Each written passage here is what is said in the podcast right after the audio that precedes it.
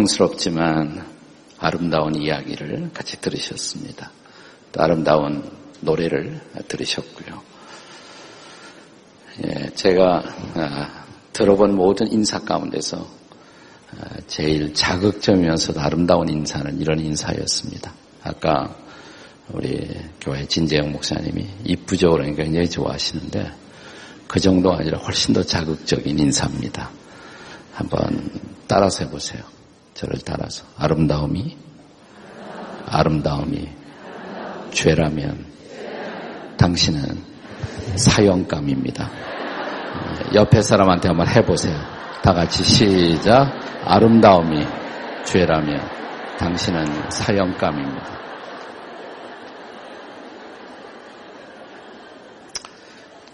죽어가면서도 아름답다 그러니까 좋아하잖아요, 사람들이. 예. 아름다운 명화 한 편을 소개하고 싶습니다. 저 유명한 거장 미켈란젤로의 아담의 창조 그 명화를 보신 일 있나요? 아담의 창조. 로마에 가면 누구나 빼놓지 않고 보는 감상하는 명화죠. 바티칸 뮤지엄, 시스틴 차플 그 한 천장 중앙에 그려진 그런 명화입니다. 본래 이 명화는 교황 율리우스 2세의 부탁으로 미켈란젤로가 이 그림을 그리게 되었는데 처음에 주저하고 또 주저하고 사양하고 또 사양하다가 마침내 허락을 했습니다. 네, 흥미로운 것은 주변의 모든 사람 다 물리치고 아무도 없게 하고 혼자서 무려 6개월에 걸친 작업 끝에 이 그림을 미켈란젤로가 그려냈다는 것입니다.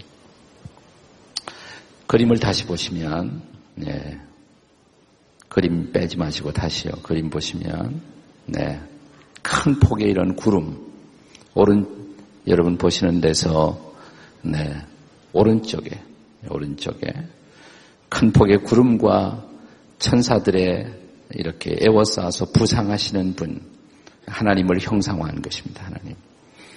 하나님이 오른손을 내밀고 있죠. 오른손 끝으로 지금 막 지어진 첫사람 아담, 땅 위의 아담에게 하나님께서 손끝으로 생기를 주입시키고 있는 불어넣는 그런 장면입니다. 가까이 보시면 신의 강렬한 눈빛, 또 어쩌면 신을 닮은 아담, 그렇습니다. 성경에 보면 인간 창조의 독특성은 사람은 하나님을 닮은 존재라는 것입니다. 네. 그러나 또 자세히 보시면 신의 손과 아담의 손이 닿지 못하고 있어요. 손이 닿지 못해서 안타까움이죠.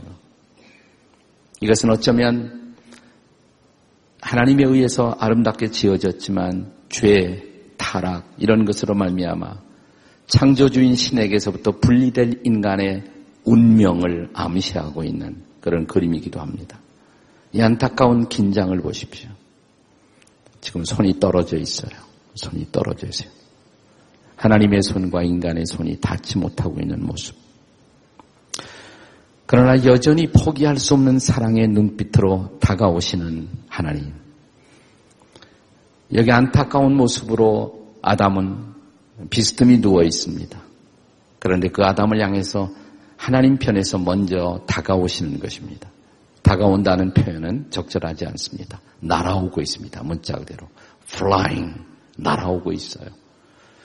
그 아담을 터치하고 싶어서 다가오시는 창조주의 모습을 놀랍게 그려내고 있는 그런 작품입니다. 그렇습니다. 그 하나님은 지금도 여러분과 저를 향해 다가오시는 하나님이라고 이 성경은 계속해서 증언합니다. 지금으로부터 2000년 전 하나님의 아들 여러분이 조금 아까 줄라이 노래를 통해서 들었던 왕자. 하나님의 아들이신 왕자 되신 예수님께서 이 땅에 우리를 찾아오셨습니다. 그리고 사랑하는 제 아들과 이 땅에서의 삶을 나누다가 제 아들을 작별할 시간쯤 되어서 이렇게 말씀하십니다. 내가 가지만 아주 떠나는 것이 아니라고.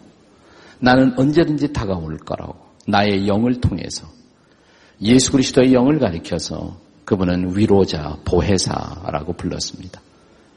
교회에서는 성령이라고 부릅니다. 거룩한 영. 예수님께서 그 영을 통해서 여전히 우리를 향해 다가오실 것이라고. 그러면서 이런 말씀을 하십니다. 세상을 떠나기 직전에 그분이 남기신 약속 가운데는 내가 너희를 고아처럼 버려두지 아니하고 찾아오리라. 네가 외롭도록, 네가 절망하도록, 네가 허무 속에 살도록 그대로 나는 결코 버려두지 않겠다고 찾아오리라고. 그런데 그분이 다가오실 때는 보통 어떤 느낌이 있어요. 어떤 느낌이 있습니다. 그 느낌을 무시하지 마세요. 그분이 나를 찾아오고 있구나 이렇게 생각하시면 됩니다. 뭔가 가느다랗지만 작은 목소리가 들려올지 모릅니다. 내 마음의 깊은 곳으로 들려오는 음성, 이 음성이 중요한 것입니다. 그것은 우리들의 마음을 영혼의 문을 놓고 하고 있는 그분의 소리입니다. 그분이 다가오실 때, 하나님이 다가오실 때, 신이 우리에게 찾아오실 때, 그의 피조물인 인간인 우리는 어떻게 응답해야 할까요? 난 오늘 여러분이 두 가지만 꼭 기억하셨으면 좋겠어요. 두 가지. 첫째, 도피하지 말고 직면하셔야 합니다. 절대로 도망가려고 하지 마세요. 아담도 도망가려고 했습니다. 우리가 창세기 3장 10절에 보시면 이런 말씀이 기록되고 있습니다. 한번 다 같이 한번 읽어보겠습니다. 성경의 아주 거의 첫 부분 창세기 3장 10절입니다. 다 같이 시작. 이르되 내가 동산에서 하나님의 소리를 듣고 내가 벗었으므로 두려워하여 숨었나이다. 여기 주목할 만한 몇 가지의 단어가 나옵니다. 벗어 있습니다. 저는 벗고 있습니다. 수치 감정이 생겼어요. 저는 두려워하고 있습니다. 불안과 공포가 우리 안에서 생겨난 것입니다. 내가 숨었습니다. 도피하고 있다는 것입니다. 도망가고 있다는 것입니다.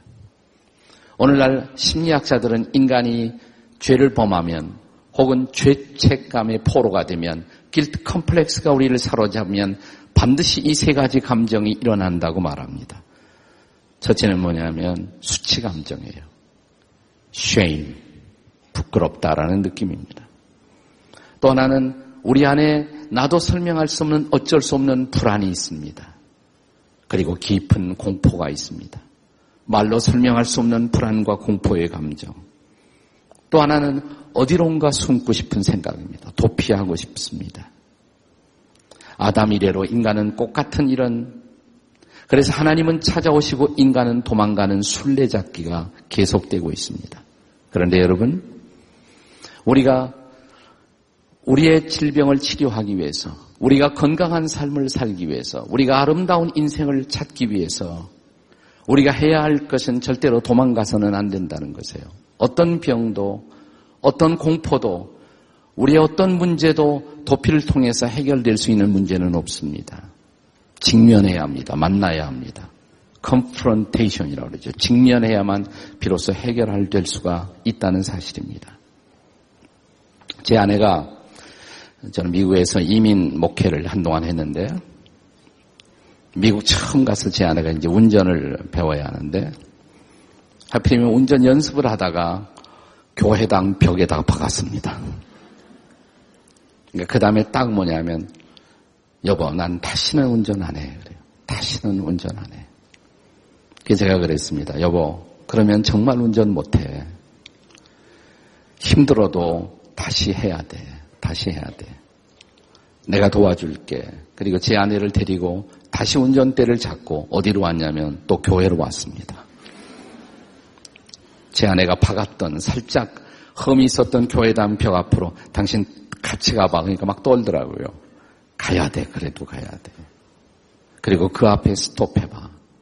그 앞에 딱 스톱했어요. 제대로 브레이크가 딱 잡혔어요. 그다음부터는 다시는 운전하겠다, 안 하겠다는 말을 하지 않고 아주 잘하더라고요. 직면해야 다시 일어설 수가 있거든요. 좀 슬픈 얘기. 그리고 어쩌면 우리 마음속에 깊은 고통까지 줄 수 있는 이야기일지 모릅니다. 오래전에 실제로 있었던 이야기입니다. 뉴욕, 미국의 뉴욕의 한 아파트에서 일어난 사건이에요. 어느 날 갑자기 저녁 무렵에 아파트에 살고 있던 한 사람이 바로 옆에 집에서 자기 고막을 찢는 듯한 어떤 소녀의 비명소리, 날카로운 비명소리를 듣게 됩니다. 한동안 계속되었습니다. 계속 하는 소리. 경찰에게 전화를 했어요. 경찰이 왔습니다. 사건을 알고 보니까 어떤 젊은 부부가 아기 낳고 키우다가 그 아이가 아직 두세 살 되는 어린아이예요. 아마 아이 때문에 싸웠는지 하여튼 부부싸움이 벌어진 거예요. 한참 싸우다가 갑자기 여자가 아이를 데리고 5분 펄펄 끓고 5분 위에다가 아이를 놓은 거예요. 뜨거워 소리 질렸겠죠. 경찰이 닥쳐왔습니다. 문을 따고 들어갔습니다. 그리고 그 아이를 구했지만 상당히 화상을, 온몸에 화상을 입었어요. 생명은 구했습니다. 그리고 여러분의 수술을 거쳤습니다. 지난 흉터가 남을 수밖에 없었습니다. 근데 그보다 그 다음부터가 문제예요. 그 다음부터 이 아이는 절대로 말을 하지 않는 거예요. 웅크리고 있는 거예요. 가만히 웅크리고. 그냥 방구석 같은 데서 병원 구석에서 웅크리고 있어서 허공을 노려보고 있습니다. 누가 와도 무슨 말을 물어도 대화를 걸어도 말을 걸어도 대답하지 않는 거예요. 이 어린 소녀를 살려내기 위해서 많은 정신과 의사들이 또 심리학자들이 카운슬러들이 동원되어서 유능한 사람들이 이 아이를 돕고자 했습니다. 근데 다 실패했어요. 이 아이는 결코 입을 열지 않습니다. 증오에 찬 눈빛으로 그냥 구석에 쭈그리고 앉아서 허공만을 응시하고 있었어요. 근데 한 유능한 정신과 의사가 이런 작업을 했습니다. 그 작업이 뭐냐면 그 사고가 일어났던 현장, 그 아파트와 똑같은 아파트를 이렇게 어, 장난감처럼 아파트하고 구조가 같은 아파트를 만들었어요. 그리고 아빠 인형, 엄마 인형을 만들었습니다. 어느 날 이 만들어진 가공으로 설계된 이런 아파트 안에서 아빠 인형과 엄마 인형이 말다툼을 합니다. 그러다가 거기 아기, 소녀 아기, 딸을 번쩍 집어서 그 오븐 위에 다시 올려놓는 순간을 연출합니다. 바로 그 순간. 거의 7, 8년 이상 한 번도 입술을 열지 않았던 이 소녀의 입에서 비명 같은 외마디가 흘러나왔습니다. 영어로 I hate you. 난 널 미워해. 너희들을 미워해. 근데 이것이 치료의 시작이에요. 네, 그 다음부터 이 아이는 조금씩 대화를 시작합니다. 그리고 건강을 회복하기 시작합니다. 여러분, 도망가는 것은 해결이 아니에요. 도피하면 안 됩니다. 직면해야 합니다. 도피하지 말고 나를 힘들게 만들었던 삶의 현장. 그러나 이 현장 속에 나를 돕기 위해서 찾아오는 손길을 거절하지 말고 직면해야 합니다. 그리고 두 번째로 하나님이 나를 다가오실 때 누군가가 나를 돕고자 내 곁에 다가올 때 우리가 해야 할일두 번째 가면을 벗고 응답하셔야 합니다. 가면을 벗고 응답하셔야 합니다. 여기 장세기 3장에 보면 처음 사람 아담이 범죄하고 나서 보였던 반응입니다. 8절은 이렇게 기록하고 있습니다. 그들이 그날 바람이 불 때 동산에 거니시는 하나님의 소리를 듣고 그 다음에 뭐라 그랬습니까? 아담과 그의 아내가 여호와 하나님의 낯을 피하여 도망가서 나무 사이에 뭐 했어요? 숨었나이다 그랬어요. 자, 아담은 동산 숲을 사이로 숨었습니다. 그러나 인간은 오늘날 현대인들은 어디에 가서 숨을까요? 인간이 숨고 있는 장소를 정신의학자들이 찾아냈습니다. 그게 뭐냐, 무의식이에요. 겉으로 나타나 있는 의식, 그보다 더 깊은 무의식이 있어요. 인간의 마음속에 unconsciousness라는 깊은 무의식의 속으로 인간은 숨어 들어가는 것입니다. 숨고 그 다음부터 우리는 아프고도 아프지 않은 채 연극을 시작합니다. 슬프면서도 슬프지 않은 채 연극을 합니다. 그리고 우리 모두는 마스크를 씁니다. 마스크. 참 흥미로운 것은 우리가 어떤 사람을 평가할 때 그 사람의 인격을 말합니다. 인격. 인격을 영어로 personality라고 그러죠. 성격, 인격, personality. 근데 personality라는 말은 person이라는 단어에서 나왔는데 person이라는 단어의 어원은 라틴어의 페르소나라는 단어에서부터 나온 말이에요. 페르소나. 근데 페르소라는 단어의 뜻을 여러분이 사전에서 찾아보면 웹스터 사전을 찾으면 person 찾아보세요. P-E-R-S-O-N. 그럼 이렇게 나와 있어요. actors. actor는 배우죠. actors face mask. 이렇게 나와 있습니다. 정의가. 배우들이 쓰는 얼굴 가면. 인격이란 말의 뜻이 배우들의 가면에서 나왔다는 말이에요. 사람들은 저 사람 인격이 훌륭해, 인격이 좋아 이런 말을 하지만 인간의 인격이라는 것은 사실 어쩌면 가면에 불과할지 모르겠어요. 가면. 우리가 세월이 흘러가면서 우리는 인생의 진실을 파악하면서 우리는 그때그때 우리가 만나는 사람, 그 장소, 그리고 필요한 사람을 만날 때마다 거기에 맞는 익숙한 연기를 배워가기 시작합니다. 그리고 우리는 그것을 인격이라고 말합니다. 연기를 잘할수록 착한 채, 아름다운 채, 신사인 척, 숙녀인 척 하면 우리는 저 사람 인격이 훌륭해. 그러나 나는 압니다. 나 자신은 압니다. 내가 지금 연기하고 있다는 것을. 그리고 이 피곤한 연기를 날마다 계속하다가 우리의 내면은 조금씩 조금씩 무너져 갑니다. 피곤을 느낍니다. 불안을 느낍니다. 외로워집니다. 그리고 낙심합니다. 그리고 좌절합니다. 우리는 모두 멀쩡한 모습으로 이렇게 나와 있지만 우리 안에는 아무에게도 토해내지 못하는 아픔이 있습니다. 외로움이 있습니다. 고통이 있습니다. 이것이 인간의 실존이라고 성경이 말해주고 있습니다. 그런데 복음이 있어요. 기쁜 소식이 있어요. 여러분에게 들려줄 아름다운 소식이 있어요. 끈 뉴스가 있어요. 우리가 이런 자리에서 계속 살도록 창조주 하나님이 버려두지 않는다는 것입니다. 다가오십니다. 찾아오십니다. 자, 첫 사람 아담에게 맨 처음 사람 아담에게 어떻게 찾아왔는지 성경의 이야기를 다시 들려드리고 싶어요. 아담은 만사가 귀찮았을지 모릅니다. 범죄한 다음에 하나님의 말씀을 불순종한 다음에 그리고 내가 이렇게 된 것은 내 아내 때문이라고 말해버리고 아니 날 이렇게 한 것은 당신 때문이에요. 하나님 앞에 하나님 때문이라고 말해놓고 그리고 수습할 수 없는 자기 현장 속에서 그냥 잠이라도 낮잠이라도 자고 싶어 했을지 모릅니다. 한잠 잤을 거예요. 그러나 그것은 단잠은 못 되었을 것입니다. 그 잠조차도 짤막한 고통스러운 잠이었을 것입니다. 잠을 깨고 그리고 서서히 저물어 가는 저녁 시간이었습니다. 산들 바람이 불어오기 시작합니다. 조금은 그 바람이 자기 마음속에 좀 더 쾌청하게 느껴졌을 거예요. 서늘한 저녁 바람이 들려올 무렵 하나님의 소리가 들려옵니다. 그것은 큰 소리가 아니에요. 조용한 소리였습니다. 부드러운 소리였습니다. 성경에는 저녁이란 말이 없지만 유진 피터슨이라는 분은 이 대목을 번역하면서 저녁 산들바람을 타고 들려오는 소리라고 말합니다. 하나님이 첫사람에게 이렇게 말씀하십니다. 아담아, 너 어디 있니? 이렇게 부르십니다. 너 지금 어디 있니?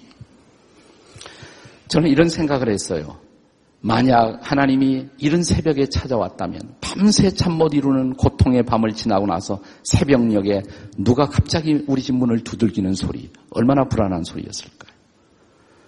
범죄자를 색출하기 위해서 새벽부터 아담아 너 여기 있어 그랬으면 얼마나 아담이 놀랬을까요? 아니면 대낮에 태양이 이글거릴 때 아담 너 어디 있니? 그랬으면 얼마나 아담이 힘들었을까요? 그런데 저녁 시간 해가 뉘엿뉘엿질 아름다운 석양 산들바람이 불어올 때 조용한 소리와 함께 조용하게 들려오는 목소리 아담 너 어디 있니? 너 어디 있어 지금? 너 힘들지? 너 아프지? 라는 음성이었습니다. 이 목소리, 이 작은 목소리, 하나님의 소리, 이 목소리는 바로 구원의 목소리였습니다. 은혜의 목소리였습니다. 자비의 목소리였습니다. 사랑의 목소리였습니다. 아담, 너 어디니? 아담은 비로소 숲을 속에서 나옵니다. 저 여기 있어요. 아담은 비로소 그 목소리 앞에 자기의 정체를 드러냅니다. 자기의 부끄러운 정체를 드러냅니다. 아담도 하와도 비로소 그들의 부끄러움을 알아차렸습니다. 아무것도 옷을 입지 않았다는 것을. 부끄러움을 느끼는 순간 옆에 있는 무화과 이파리를 뜯었습니다. 그 무화과 드레스를 입었습니다. 인류 최초의 에덴 동산 양장점에서 만들어 놓은 이 무화과 드레스였어요. 그런데 바람이 불자마자 태양이 나자마자 그 잎사귀는 금방 부서지고 부끄러움은 다시 드러납니다. 한참 쳐다보던 하나님이 아니야.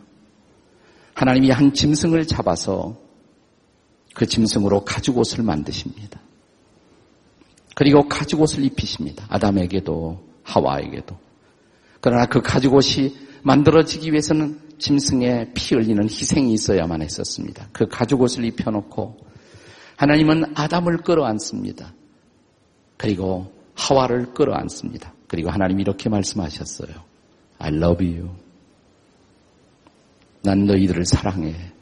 I bless you. 난 너희들을 축복하고 싶어. 라고 말씀하십니다. 여러분, 우리가 살기는 우리 시대에 우리는 새로운 문화를 즐기면서 뮤지컬을 즐기기 시작했습니다.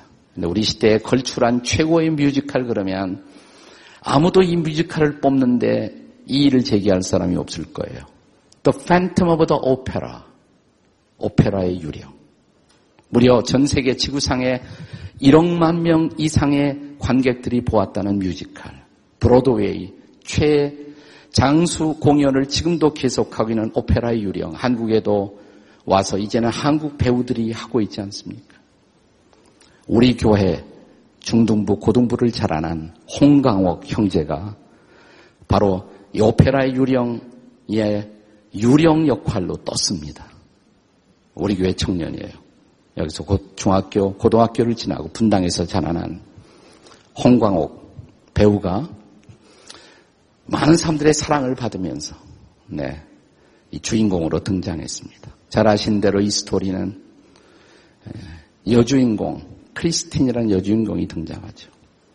그리고 또 하나의 남주인공 라울 이 한 여인과 한 남자의 사랑 근데 옆에서 이 둘의 사랑을 지켜보면서 그 사랑을 용납할 수 없었던 또 하나의 주인공, 마스크를 쓴 유령.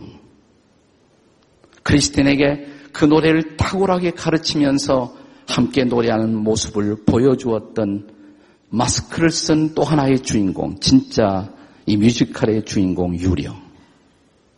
그가 마스크를 쓴 이유는 왜 그랬습니까? 자기 흉한 얼굴을 감추기 위해서. 그 흉한 얼굴을 드러내지 않기 위해서 마스크를 쓰고 있었어요. 내 얼굴을 보면 모든 사람이 나를 기피할 거야. 내 진짜 얼굴을 보면 모든 사람이 나를 거절할 거야 생각했습니다. 내 속마음을 들여다 내보이면 내 진짜 생각을 사람들이 알고 나면 사람들은 나를 싫어할 거야. 사람들은 나를 거절할 거야. 사람들은 나를 피할 거야. 유령도 그렇게 생각을 했습니다. 어느 날 그는 별수 없이 마스크를 벗어야 하는 절박한 순간이 찾아왔습니다. 그의 모습이 드러났습니다. 그 흉한 모습이 드러났습니다. 그런데 크리스틴이, 크리스틴이 그 흉한 모습을 보고 잠깐은 놀랬지만 침착하게 바라봅니다. 그리고 유령에게 다가옵니다. 그리고 그 흉한 상처, 그 흉터 있는 얼굴에 키스를 합니다. 그러자 유령은 눈물을 흘리기 시작합니다. 그리고 그 순간 그는 얼굴에 쓴 가면을 벗을 뿐만 아니라 마음의 가면을 벗습니다. 마음의 가면을 다 벗습니다. 울면서 이 유령은 자기의 사랑을 가로채었던 라울을 용서합니다. 그리고 두 사람 사이의 사랑을 허락하고 유령은 사라집니다. 그 유령이 사라진 무대 위에는 흰 마스크만이 껍질만이 남습니다. 그렇죠? 그런데 우리가 성경에 보면 하나님께서는 우리의 창조자 하나님은 그리고 우리를 구원하기 위해서 찾아오신 하나님의 아들 예수 그리스도는 우리의 흉한 흉터를 보시고도 우리의 마음의 상처를 보시고도 우리의 마음속에 온갖 거짓되고 더러운 생각들을 보시고 알면서도 그분은 우리에게 다가오신다는 것입니다. 그리고 그분은 우리에게 입맞추고 싶어 하십니다. 장차 오실 메시아의 예언을 하면서 시편에 보면 시편 2편 12절에 이런 말씀이 있습니다. 그 아들에게 입맞추라. 하나님의 아들이 다가오거든 예수가 다가오거든 그에게 입맞추라고. 아니 그분은 나에게 입맞추고 싶어서 나에게 다가오시는 분. 예수님이 들려준 이야기 가운데 크리스천들에게는 너무나 잘 알려진 이야기, 돌아온 탕자의 이야기가 있습니다. 돌아온 탕자의 이야기. 우리는 간단히 그 이야기를 돌탕의 이야기 이렇게 부릅니다. 돌아온 탕자, 돌탕의 이야기. 두 아들이 있었습니다. 근데 둘째 아들이 자기 몫으로 돌아올 재산을 빨리 달라고 아버지를 채근대 갖고 자기 몫의 재산을 챙겨서 집을 나가버렸습니다. 그리고 모든 것을 탕진했습니다. 거지가 되었습니다. 남의 집에 들어가서 돼지를 돌보면서 돼지들이 먹는 쥐염 열매로 자기의 배를 채워야 하는 가련한 신세가 되었습니다. 그때 비로소 그는 집을 나온 것을 후회합니다. 내 아버지 집에 있을 때가 좋았지. 내 아버지는 무엇이든 나에게 풍성하게 공급해 주셨는데 내가 어쩌다고 아버지를 떠나 이 먼 나라까지 왔을까? 성경을 보면 그 대목에서 이에 일어나 아버지께로 돌아갑니다. 자기 인생의 가장 위대한 결심, 아버지께로 돌아가기로 결심합니다. 자, 그러나 아버지 볼 면목이 없었겠죠. 그래서 그는 무거운 발걸음을 천근만근 무겁게 옮기면서 집을 향해 다가옵니다. 그런데 웬일이에요? 자기 집이 보이기 시작하는 코너를 돌아서는 순간 아들을 알아차린 아버지가 달려오십니다. 아들이 한 발걸음을 옮길 때 아버지는 열 걸음을 막 달려오세요. 달려오세요. 그러나 아들을 품에 안습니다. 끌어안습니다. 흉한 모습 그대로 끌어안습니다. 아버지는 이렇게 말하지 않습니다. 네 행동 다 고쳤니? 반성했니? 그러면 내가 너를 받아줄게. 그렇게 말하지 않았어요. 있는 모습 그대로 품에 안았습니다. 그리고 키스를 시작합니다. 입을 맞추고 그 대목을 성경 원문에서 읽어보면 입을 많이 맞추었다는 말입니다. 정신없이 입을 맞춘 거예요. 막. 그러면서 이렇게 선언합니다. 내 손에 가락지를 끼우마. 가락지를 끼워줘요. 내 신발이 닳았구나. 신발을 새 신을 씻겨줍니다. 새 옷을 입혀줍니다. 송아지를 잡습니다. 잔치를 엽니다. 동네 사람을 초청합니다. 그리고 선포합니다. 내 아들은 죽었다가 살았고 내 아들은 잃었다가 다시 찾은 아들이야. 다시 찾은 아들이야. 여러분, 그분이 바로 하나님의 아들 예수 그리스도이십니다. 그분은 지금도 여러분과 저를 만나고 싶어 합니다. 그는 내 속에 있는 내 어둠을, 내 속에 있는 부조리를, 나도 어떻게 할 수 없는 내 마음속의 딜레마를, 고통을, 아픔을 다 하시면서도 그는 내게로 다가오십니다. 그리고 그는 내 이름을 부르십니다. 아담의 이름을 부르시던 하나님, 아담아, 너 어디 있니? 몰라서 묻는 거 아니에요. 알고도 물으시는 것입니다. 내가 보고 있어. 이제는 내 앞에 나타나야 돼. 그리고 내 손을 잡아야 돼. 하나님은 이미 손을 벌리면서 아담이 용기 있게 그분의 손을 터치할 때를 기다리고 있었어요. 그 손을 터치하는 순간 하나님은 품에 안습니다. 그리고 선언하십니다. 아담아, 너는 변화없는 내 아들이야. 변화없는 내 아들이야. 오페라 유령에서 사람들을 울리는 노래의 한 대목이 있습니다. 크리스틴이 노래하면서 이렇게 말합니다. 잠결에, 꿈결에 들려오는 노래. 그가 날 불러요. 그가 날 불러요. 내 이름을 불러요. He speaks my name. 그가 내 이름을 불러요. 이게 꿈인가요? 이게 환상인가요? 그가 내 이름을 부르고 있어요. He calls my name. 오늘 하나님이 여러분의 이름을 부르십니다. 하나님의 아들인 예수님이 여러분을 부르십니다. 난내 허물, 내가 고통스러워하는 아픔, 내 인생의 모든 것을 짊어지고 십자가에서 내가 죽었잖아. 피를 흘렸잖아. 그 피는 내 죄를 다 닦을 수 있어. 그리고 너는 새롭게 일어날 수가 있어. 다시 살 수가 있어. 그러면서 그는 내 이름을 부르십니다. He calls your name. 저는 성경을 읽을 때마다 예수님이 사람들을 이름으로 부르는 장면이 감동으로 다가옵니다. 마리아야, 마리아야, 마르다야, 나사로야, 시모나. 그는 이름을 부르시는 하나님이십니다. 우리 크리스천들이 좋아하는 복음성가에 이런 노래가 있습니다. 제목이 나를 지으신 주님, 내 안에 계셔, 내 이름 아시죠? 처음부터 내 삶은 그의 손에 있었죠. 내 이름 아시죠. 내 모든 생각도 내 흐르는 눈물 그가 닦아주셨죠. 그는 내 아버지, 난 그의 소유. 내가 어딜 가든지 날 떠나지 않죠. 내 이름 아시죠? 내 모든 생각도 아바라 부를 때 그가 들으시죠. 아버지, 아버지. 그리스도인들은 그리스도인이 되고 나서 새로운 기도를 배웁니다. 그것을 주기도라고 말합니다. 그 기도는 이렇게 시작됩니다. 하늘에 계신 우리 아버지, 하늘에 계신 우리 아빠. 땅에 있는 아버지가 우리를 실망시킬 수가 있습니다. 저도 그랬습니다. 이상하게 저는 아버지를 사랑하면서 미워했습니다. 우리 가정을 책임지지 못하는 아버지. 어렸을 때부터 우리 형제들을 이렇게 고생시킨 아버지. 그러면서도 저는 아버지를 그리워하고 있었습니다. 아버지를 피해 다니고 있었습니다. 그러면서도 아버지에 대한 굶주림과 아버지에 대한 갈망을 포기할 수가 없었습니다. 저는 친구들이 내 아버지를 알까봐 두려웠습니다. 내 아버지는 자랑스러운 아버지가 아니라고 생각했기 때문입니다. 그래서 저는 오랫동안 열등감에서 헤어나지 못했습니다.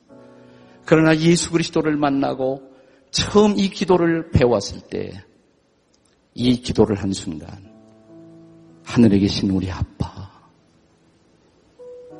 자랑스러운 아빠 나를 품어주시는 아빠 내 모든 것을 아시는 아빠 내 손을 잡아주시는 아빠 아버지 이 한마디는 내 인생을 온갖 열등감에서 온갖 질병에서 그리고 온갖 죄악에서 해방했습니다.